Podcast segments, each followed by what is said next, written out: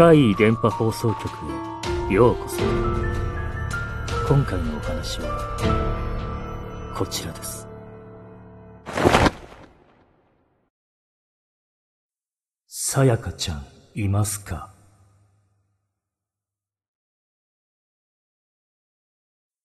私は大学生の時、風俗店でバイトをしていたことがありました。主にお店の受付や清掃など。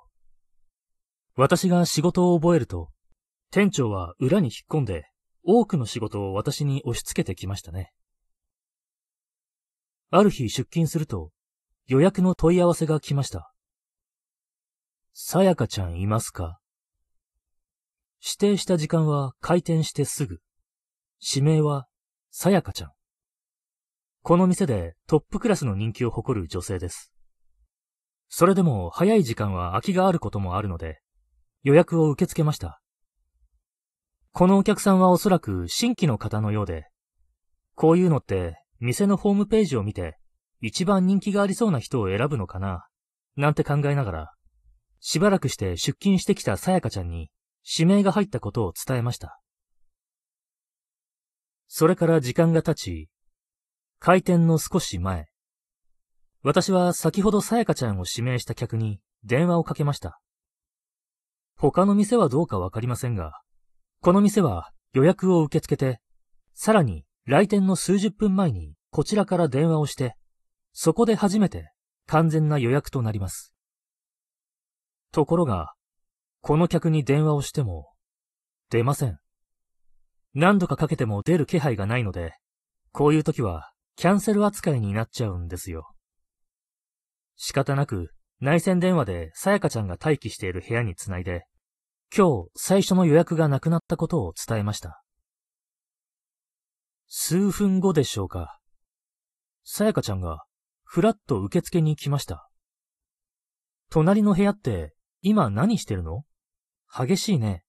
と言います。さやかちゃんは時間が空いた時、部屋でイヤホンをして音楽を聴いて過ごすことが多いようです。それでも聞こえてくるくらい、隣の部屋から壁を叩くような音がしてくると言っています。私はスケジュールをチェックして、今その部屋は誰も使っていないはずです。仮にさやかちゃんの部屋を A、隣を B とします。どちらとも人気がある人が使うような感じになっていましたが、他の人気がある女性は今日は休みで、B は空室だったんです。誰もいないはずですよと、念のためさやかちゃんと一緒にそちらへ向かい、B の部屋を確認してみました。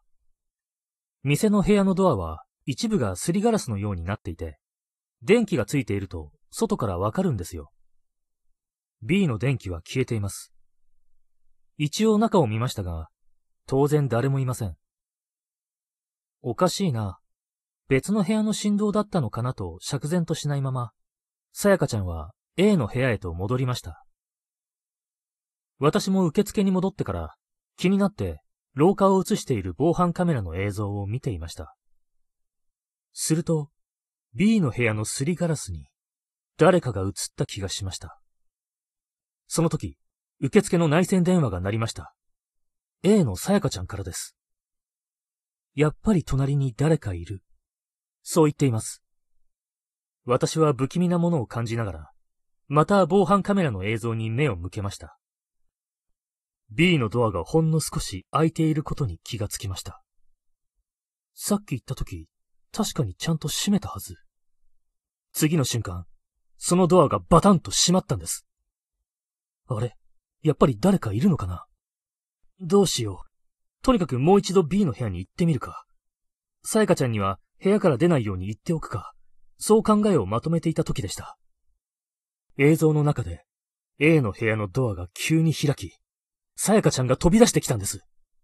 そのままダッシュで私のいる受付まで走ってきます。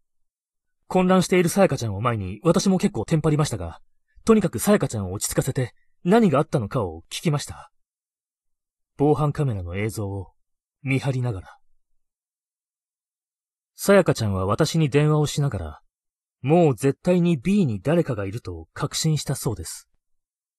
壁の向こうからは何やら人の気配がする。叩く音も聞こえる。詳しく様子を伺うために、壁に耳を当ててみました。その時、壁越しではない反対側の耳のすぐ近くから男の声で、さやかちゃんいますか？と聞こえたと言います。騒ぎを聞きつけて出てきた店長に、とりあえずありのままを話しました。すると、店長の顔色が変わったんですよ。ああ、もしかして、って。何年か前、この店に厄介な常連の客がいたそうです。お店のある女性に入れ上げて、ガチ恋って言うんでしょうか。本気になってしまって、いろいろとしつこく付きまとっていたみたいなんです。そういう場合って、お店の方で出禁にするケースもあるんですが、とにかく慎重に対応しないと、さらなるトラブルに発展する危険もあります。ところがその女性、客が来店中に言ったことに対して、面と向かってかなり強めの否定をしたそうで、で、客が暴れたか暴れそうになったかで、その女性は部屋を飛び出して逃げてきたんです。その後、店の人たちがその部屋に行くと、客の男は、倒れていました。女性は不眠気味で睡眠薬を使用していて、それを知っていた男は勝手に睡眠薬を奪って大量に飲んだんです。救急車で搬送されましたが、そのまま。その時、客の男が亡くなった部屋こそが、あの B の部屋でした。そして、入れ上げていた女性の名前が、さやかちゃん。当然本名ではありません。源氏名ってやつです。そのさやかちゃんはショックで店を辞めてしまい、そのかなり後に入った女性に、さやかちゃんという源氏名が、また付けられたんです。そんなことがあったなら、もうさやかちゃんっていう源氏名、付けない方がいいですよね。もう時間が経ったからいいと思ったのか、はたまた適当なのか。店長は、そうしちゃったんですよね。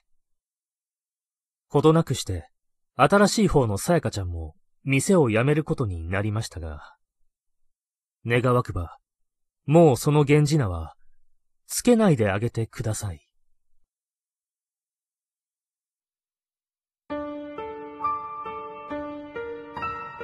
いかがでしたか？